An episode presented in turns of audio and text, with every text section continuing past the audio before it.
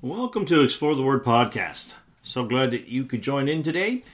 And in this episode, we'll examine the Old Testament book of Zephaniah. The name Zephaniah means the Lord hides or protects. The author is identified as the great-great-grandson of King Hezekiah. That makes Zephaniah the only minor prophet with royal lineage. Being a distant cousin of King Josiah, Zephaniah had access to the royal court and knew well the religious climate in and around the capital city of Jerusalem. A really unique and interesting individual here. The ministry of Zephaniah occurred during the reign of King Josiah and before the fall of wicked Nineveh. Zephaniah two thirteen uh, describes it, and he will stretch out his hand against the north and destroy Assyria, and will make Nineveh a desolation and dry like a wilderness. And we know that's exactly what took place. Zephaniah, a strong condemnation of idolatry and lawlessness, suggested he prophesied uh, before King Josiah pursued great reformation following his ministry. So Josiah became king very early in life. He wasn't very old when he took the reign. And uh, we see that as he grew, he became more and more in tune with God, wanted to do what was right. Uh, so I believe Zephaniah did have an influence on the king. Uh, Zephaniah was a contemporary with the early ministry of Jeremiah.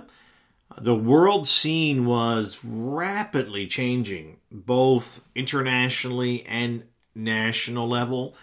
Assyria was sharply declining in strength. Uh, Egypt was probing, but Babylon was just surging. Uh, it was under the leadership of Nabopolassar at this time. Uh, so, you know, they were still powerful, all three, but again, the Babylonians were uh, steaming ahead, shall we say. Judah had been greatly weakened under the long and very wicked reign of King uh, Manasseh. Uh, he was, oh my, he was a bad king. He uh, he did a lot of wicked things, and it, and because of it, they practically became a vassal state of Syria. Not really, but pretty close. And when the young, righteous King Josiah took the throne, you know, Judah was weak. And uh, politically and morally, it was not in a good place. Uh, and then Ammon, who was the king just previous to King Josiah, you know, him and Manasseh, uh, they were wicked kings. And, and they reigned combined fifty-three years. Uh, they were a bloodthirsty lot. Moral corruption, massive idolatry. Um, there was burning of children for for our uh, wicked gods and things. So it had a massive impact on on the country. Judah was in hard shape when he stepped up to the throne. He was only sixteen when he sought the Lord.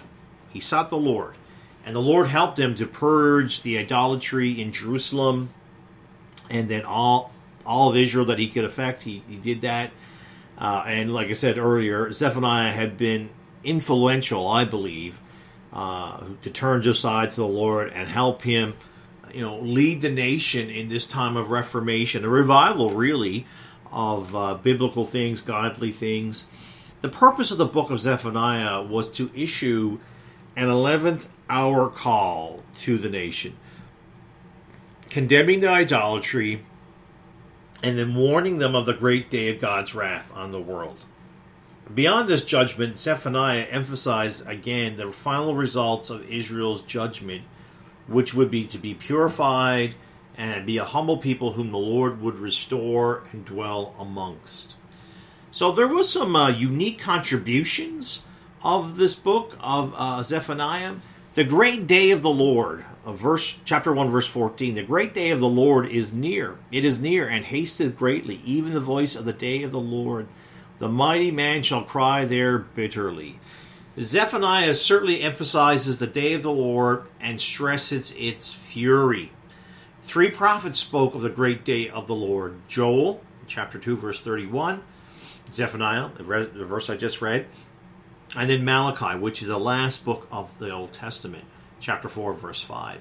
Each one of these were spaced out about two hundred years apart from each other. Joel, two hundred years, Zephaniah, two hundred years later, Malachi. Uh, and these prophets spoke to Judah uh, in times of apostasy, warning of fiery judgment, and each pointing to the Lord as a place of refuge for those who would accept his mercy, for those who would look for repentance. The Lord would give it. And, and Zephaniah is, is unique too, because he kind of cataloged religious sins, okay? Let me read you a couple verses uh, in chapter one, verse four. I will also stretch out my hand upon Judah, upon all the inhabitants of Jerusalem. I will cut off the remnant of Babel from this place, and the name of the cherubims from the priests, and them that worship the host of heaven upon the housetop, and them that worship and that swear by the Lord, and that swear by Malcham, and they that uh, turn back from the Lord, those that have not sought the Lord, nor inquire for him. Zephaniah had no problem calling out what was wrong. And he mentions a couple things. The worship of Baal and other Canaanite uh, deities. The worship of nature. The sun, the moon, and the stars. Religions that presumed to worship the Lord and then other gods as well. And then those who willfully abandoned the worship of God, and they could care less. Zephaniah saw hope only for the humble, who, though in the eyes of everybody else were lame and outcast, trusted the Lord. Trust in the name of the Lord. Zephaniah two three. Seek ye the Lord, all ye meek of the earth, which have wrought his judgment. Seek righteousness, righteousness. Seek meekness. It may be ye shall hide in the day of the Lord's anger. In describing the outcome of the day of the Lord, Zephaniah declared that the king of Israel would be in their midst, and will be none other than the Lord himself, the king of Israel. Zephaniah three fifteen. The Lord hath taken away the judgments. He hath cast out thine enemies. The king of Israel, even the Lord, is in the midst of thee. Thou shalt not see evil any more. This one who will come to them as the victorious warrior has cleared away the last of the enemies, and his coming will bring great joy. And that's the Lord. And the Lord's going to do that for the entire world. Jerusalem, Israel, for the entire world. And we and you see reference to that in Revelation. And uh, hey, we're going through Revelation on Sunday nights. You should check it out.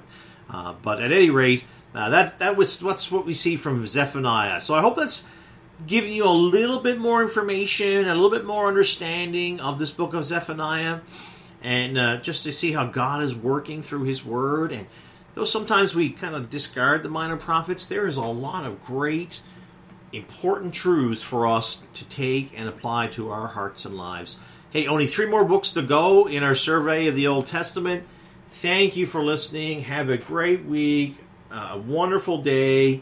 Keep exploring the Word and looking to Jesus. Take care and God bless.